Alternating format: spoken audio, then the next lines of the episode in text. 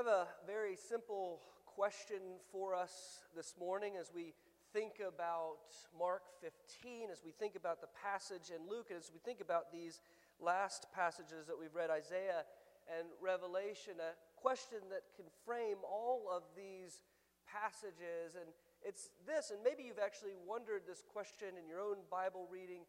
You've wondered, why three days? Why, after Jesus is crucified, do we need to wait even longer for the redemption of God to be revealed? The disciples have been waiting for so long. Consider Joseph of Arimathea. He has been waiting, he has been looking for the kingdom. He has been waiting. They have exercised faith. They are there at the cross, and Jesus crucified before them.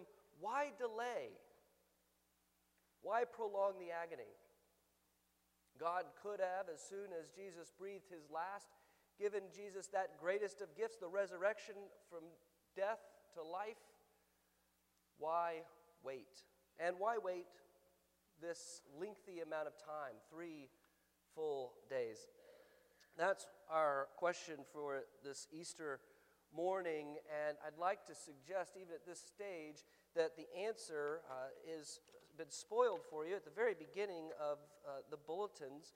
Be strong, let your hearts take courage, all you who wait for the Lord, or Lamentations. It is good that one should wait quietly for the salvation of the Lord. God saves those who wait.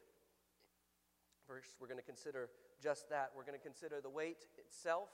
Second, God's answer to those who wait. And finally, consider the surety that awaits as we wait for the redemption that belongs to the children of God. First, then, the wait. Why the wait? Why three days? Now, there is actually an obvious answer to this question. Uh, it's there right in Luke 24. You can see Paul reflecting on it in 1 Corinthians 15. Jesus tells us that he waited three days, that, was, that his death was prolonged. He was buried and under the power of death for three days in fulfillment of the scriptures. That the scriptures themselves testify that this is how things would come to pass. And so Jesus, in fulfilling those scriptures, follows the, the pattern. God is true to his word, and so Jesus remains in the ground for three days. But that answer actually pushes the question back a bit. We might ask it this way Why is that the promise? Why is that the expectation? Why is that the testimony of Scripture? Why does God want to do it this way? Because when the Bible explains things and it works through what God is going to do, there is usually a logic to it. God is not an arbitrary God. He doesn't do things by chance, He doesn't do things randomly. There is a logic to the wait. And we might ask, in trying to think God's thoughts after Him, why does God prolong Jesus in his death?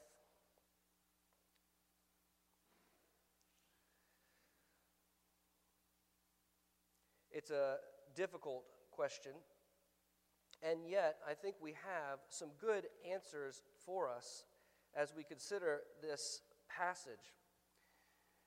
Consider then, for example, way back in Mark 15, if you want to turn in your bulletins to page 4, you could see the text that awaits us. Way back in Mark 15, we have a picture of Joseph of Arimathea. And Joseph, his story, while we don't usually or typically reflect on it all that much, it actually gives us some clues as to why we are waiting. You can see uh, in Joseph of, uh, of Arimathea that Joseph fully believes that Jesus is dead. Now, that may seem obvious at some level, but let that sink in a bit.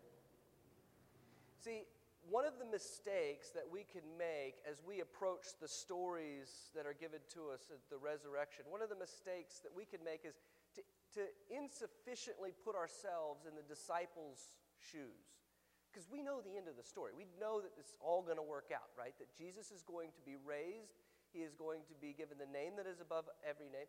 We know that, and so we sometimes miss the despair and the fear and the uncertainty that exists for the disciples. Why does Joseph of Arimathea, why does he go up to Pilate and ask for a tomb?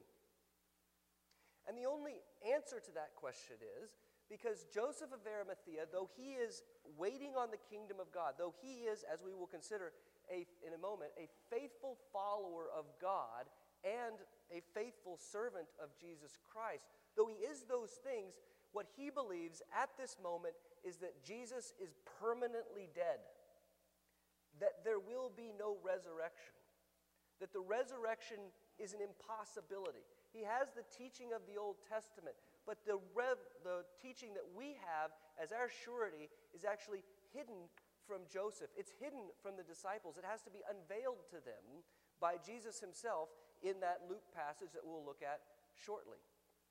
Why does Mary Magdalene and Mary, the mother of James, and Salome, why do they go to the tomb? They go to the tomb because they believe that Jesus is dead and is rotting in the grave, and therefore they are bringing the traditional spices that are required to anoint the one that they once loved. Why wait? Why the delay? So that the certainty of defeat might be impressed upon those who followed Jesus. What waiting does, what in God's pattern, not only in the life of the disciples, but in the life of the saints in ages past and in our own lives, why does God make us wait? God makes us wait so that the reality of the defeat, the reality of the pain, the reality of the problem, the depth of despair might be fully appreciated and felt. Mary's actions, Joseph's actions, the disciples' actions, all these presuppose that they, though they were indeed followers of Jesus Christ, they believed Jesus was actually and permanently dead. And they believed that because all of the signs of death were there. They believed that because Jesus really was dead. And the wisdom of the ages dead is dead. No one has been raised as Jesus will be raised. You don't bury someone that you expect to rise from the dead. If Joseph and Mary and the disciples could have looked into the future and known that Jesus would rise, they would not have buried this man that they followed. No, what they do is they mourn. What they do is they bury him. They put him in a tomb because Jesus is permanently dead. They are, in the course of these three days, absorbing the reality of defeat. There is no vic- the victory has not been won. They have been defeated. Their hopes have been dashed. And over the course of three days, wishful thinking has departed. Jesus is dead. He is in the grave. The Romans have won yet again should we wait for another? Now, God isn't being cruel here. He's not being cruel to the disciples and making them wait. He doesn't, he's not cruel to us and making us wait. Maybe you have prayed a prayer and you've expected that prayer to be answered in short order, and God has called you to wait in the midst of pain and suffering as the thorn in your flesh continues to linger. God is not being cruel here. What God is doing is impressing upon the disciples and impressing upon us the power of the enemy and our own weakness as we attempt to respond to us. God wants us and them to know that we cannot save ourselves, that our hope is not through work, but through wait, that our hope is not through our own endeavors, through our own skills, but that we are called, like the saints of old, to wait quietly for the Lord to act. He's not torturing us. He's reminding us of the depth of our sin, the power of the cross, the power of death. He's reminding us of the power of the curse that rests upon us and our own inability to revive ourselves. We must wait for the physician to come. And in that waiting, why we wait? So that the reality of the defeat may be impressed upon us. But in that waiting, there is another purpose.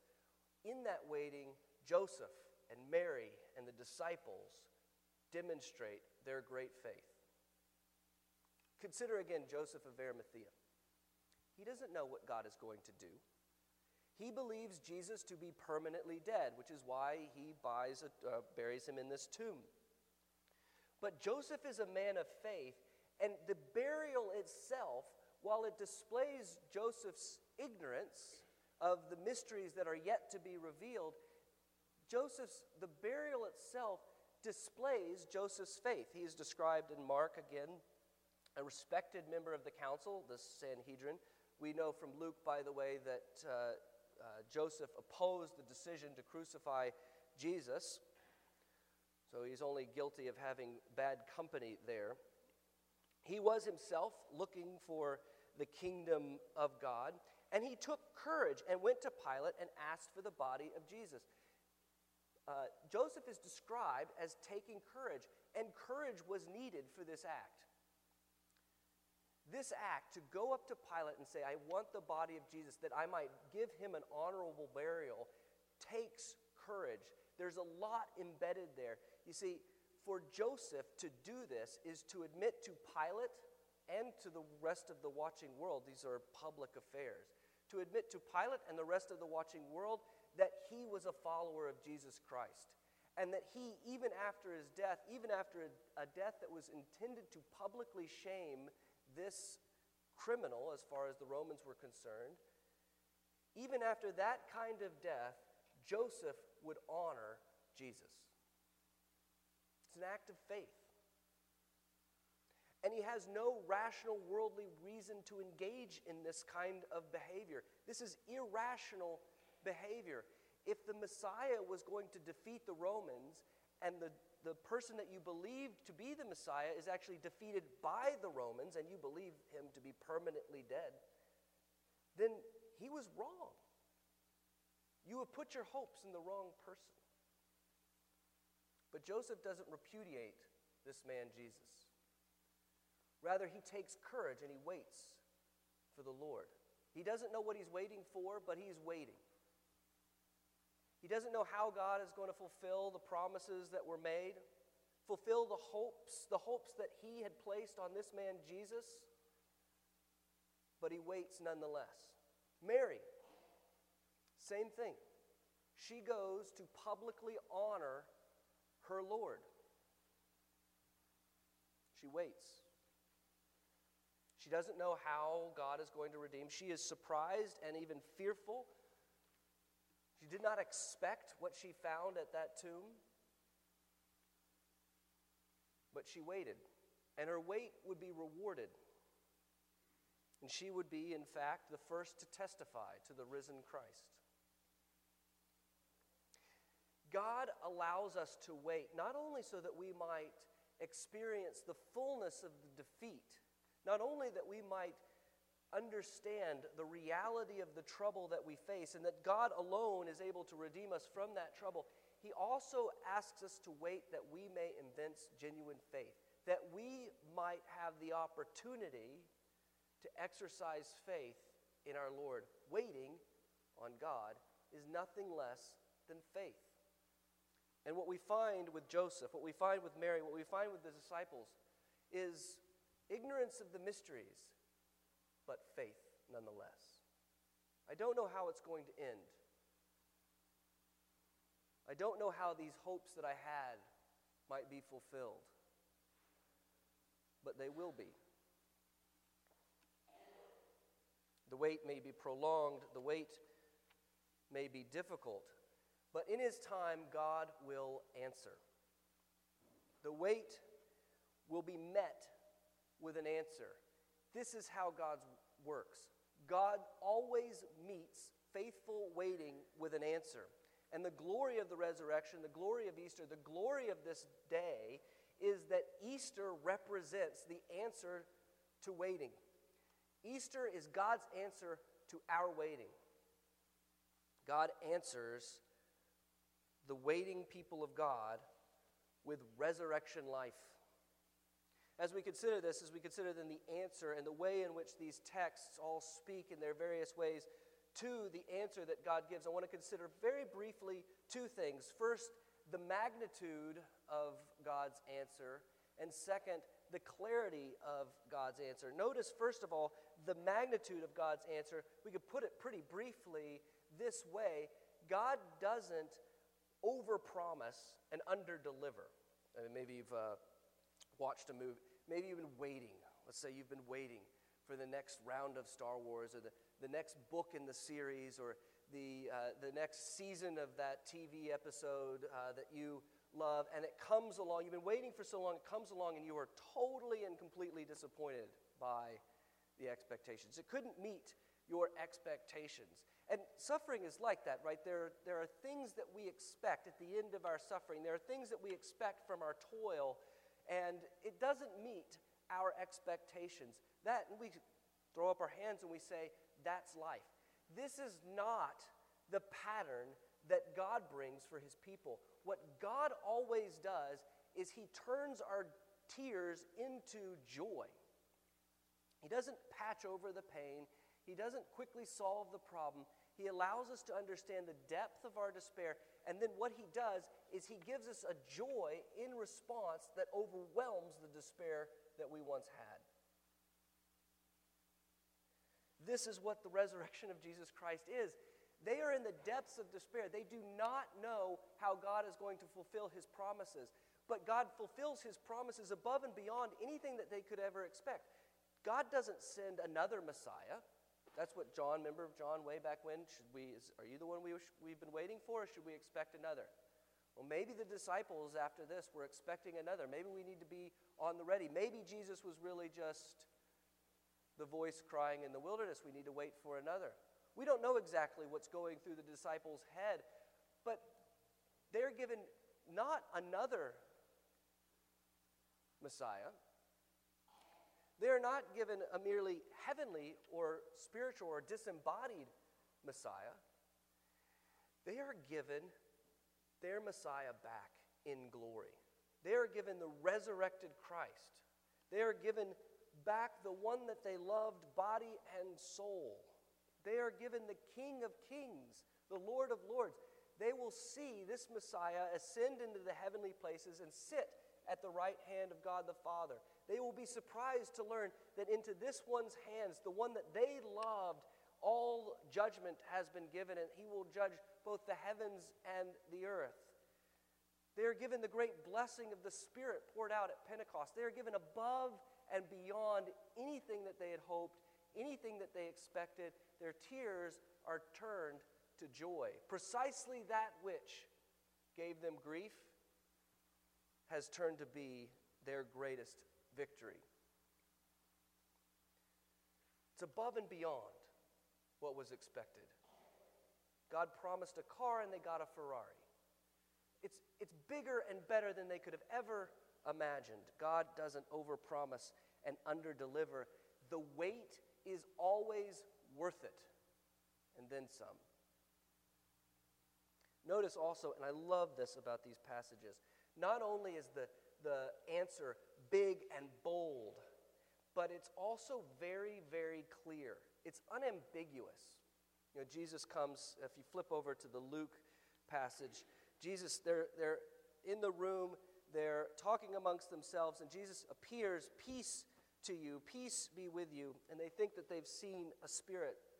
Actually, in all of these resurrection appearances, I can't help but appreciate or uh, meditate upon the giddiness of Jesus in these passages. He, he's not a sour, dour Savior. He comes, and it's, it's like it is his great delight to show and tell, to show them what has happened, right? To demonstrate the glory that has come. So they stare at him, disbelieving, and he asks them to touch, to feel, to see that he has hands and flesh. And they still are disbelieving uh, and so he says, Have you anything to eat? And he eats a fish in their midst. Right? He's got a body and he needs fish, and he eats it as he ate it with them of old to encourage them to remind them of days gone by and to remind them that the days ahead are going to be even better. His appearance, his appearances to Mary and to Peter and to Thomas, I mean, line those up today or tomorrow and the week to come and look how Jesus proclaims himself to the watching world. It's as if he just keeps over and over saying, Now see this. Now look at it again.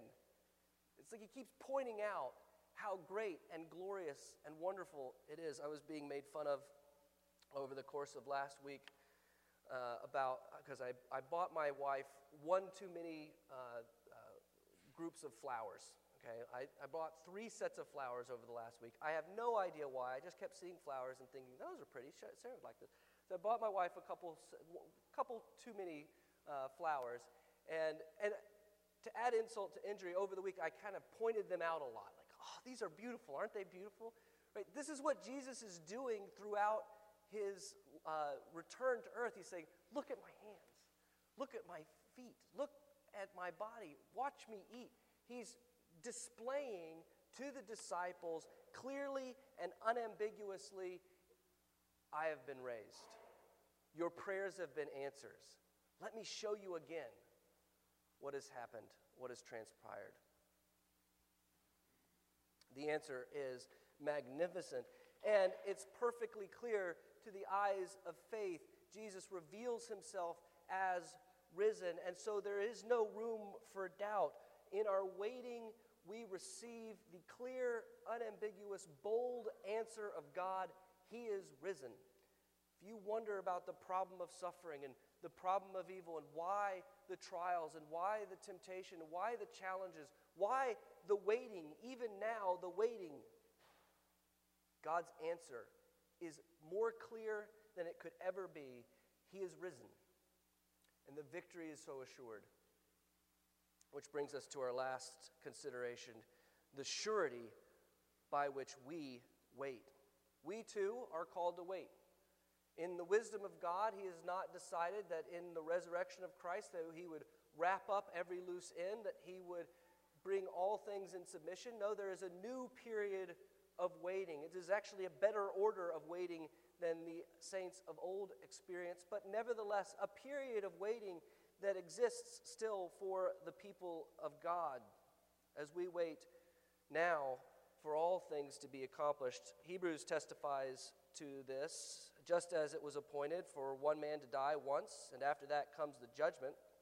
So Christ, having been offered once to bear sins of many, will appear a second time, not to deal with sin, but to save those who eagerly wait for him. So we are called to wait. And we might again ask why, and we could already reflect on what we've talked about so far and the passages that we've read and come up with some preliminary answers as to God's logic there. He is increasing his glory as he's building his kingdom and the, all the saints are being gathered in to, uh, to his people. He is increasing his glory by allowing them to exercise genuine faith as they follow God, even in the midst of suffering, perhaps even suffering unto death, as we saw in Revelation 6.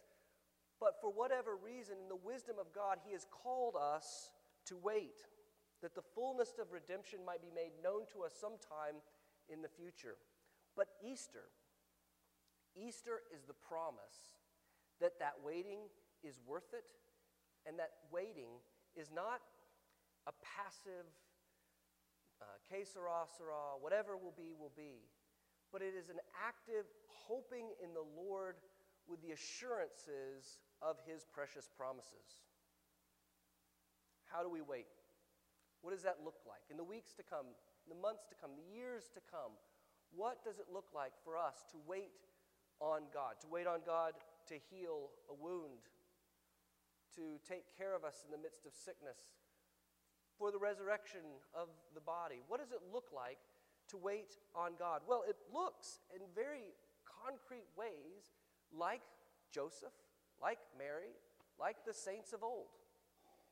We, like them, are to wait quietly, not taking up the sword to bring about what we believe to be the will of God in our lives, not complaining, not grumbling to our friends and to our neighbors, not trying to induce God or manipulate God to do what we want, but quietly waiting, eagerly awaiting, knowing that the promises that await will be fully fulfilled and that we will leave, will leave us in no doubt of what is to come. We're to wait courageously as Joseph himself waited, persevering in faith, exercising that faith even in situations in which it's dangerous or will cause us perhaps harm persisting to obey God and to follow after His will. In all of these ways, we wait like the saints of old wait. And I'd point you to Isaiah 40 here, particularly those last two verses. Even youth shall faint and be weary, young men shall fall exhausted, but they who wait for the Lord shall renew their strength. We see a beautiful picture of what it is like to wait as a Christian in that passage. Waiting feels like a defeat. Waiting feels like weakness. And the reason it feels like that, the reason we don't want to wait, the reason why we want to take up arms, the reason why we want to uh, take matters into our own hands and bring about our own fate and be the masters of our own universe, the reason why that is our instinct is because waiting is like a defeat. It is an admission that we're weak. It is, a, it is an admission that we need somebody to intercede on our behalf. Brothers and sisters, that's one of the reasons God makes us wait, is because we need to realize that. We need to realize that we're defeated. We need to realize that we cannot put bread in front of our kids without the willing gift of God. We need to realize our dependency. We need to realize our weakness, our frailty, we need to appreciate the despair that would descend upon us if God did not favor his people. Even youths shall faint and be weary. We need to feel that weariness. But the promise is that this waiting isn't a mere whatever will be, will be. This waiting isn't a giving up. It isn't a John Mayer waiting on the world to change and just hope it gets better someday. It's not an apathetic waiting, it's not a nihilistic waiting. It is a waiting that trusts in God because what we learn from Easter, what we learn from the resurrection, is that though we grow faint and weary, though in our waiting we come to a greater and greater appreciation of our despair and our inability, yet precisely at that moment, the Lord shall renew our strength. We are the ones who will mount on the wings of eagles. We will receive the victory because God will answer in His time. We wait like they waited of old, but we have something they didn't have. We have the fulfillment of the promises of God in the resurrection of Christ. We are post Easter waiters. And because we wait in this time after Easter, because we wait having already known and believed in the resurrection of Jesus from the dead, that this key moment of history when all the promises of God find their yes and amen, not some of them, but all of them have been fulfilled in the death and the resurrection of Christ, so that he is ascended and has received the name that is above every name. Because we wait now, that having already happened, we wait as victors. There's a greater confidence, a greater surety that attaches to our waiting. That is why Paul and Peter can say, when you suffer, be joyful. That doesn't make sense.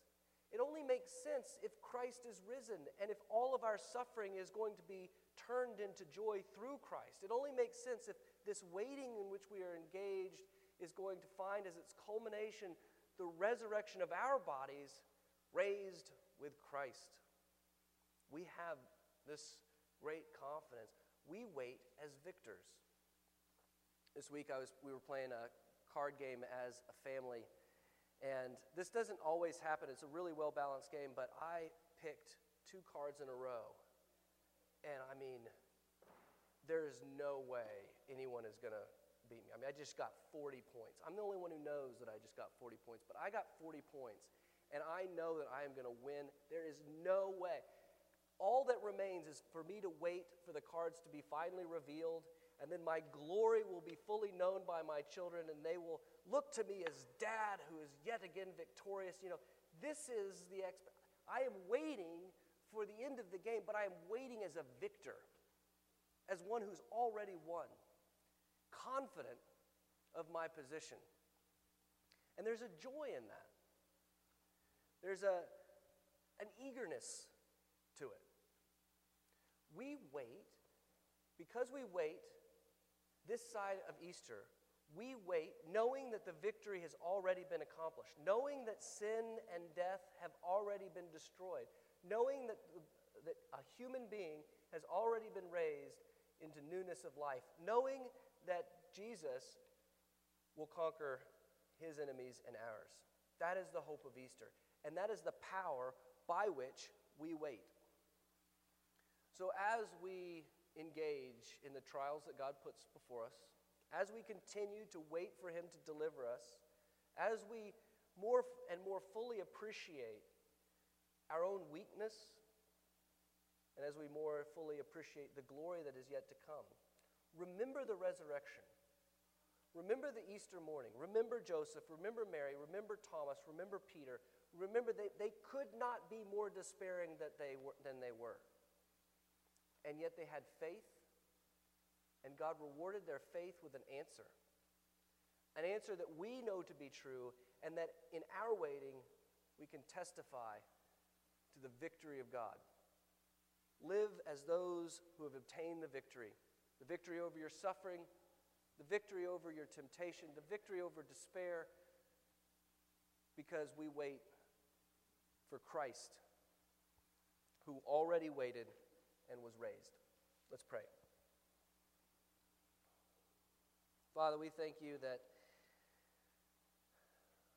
though there are trials and challenges and difficulties that we must face, though we don't always have a good answer to why we're facing these problems, though you often do not tell us how long it will be and how long we must wait.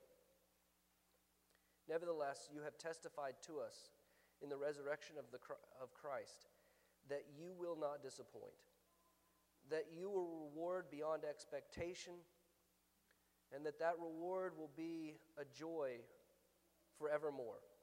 We pray then that you would give us courage, that you would give us patience, eagerness, persistence, that we would be able to wait quietly for the coming of the Lord and yet confident of the victory that has been assured. We pray this in the name of Christ. Amen.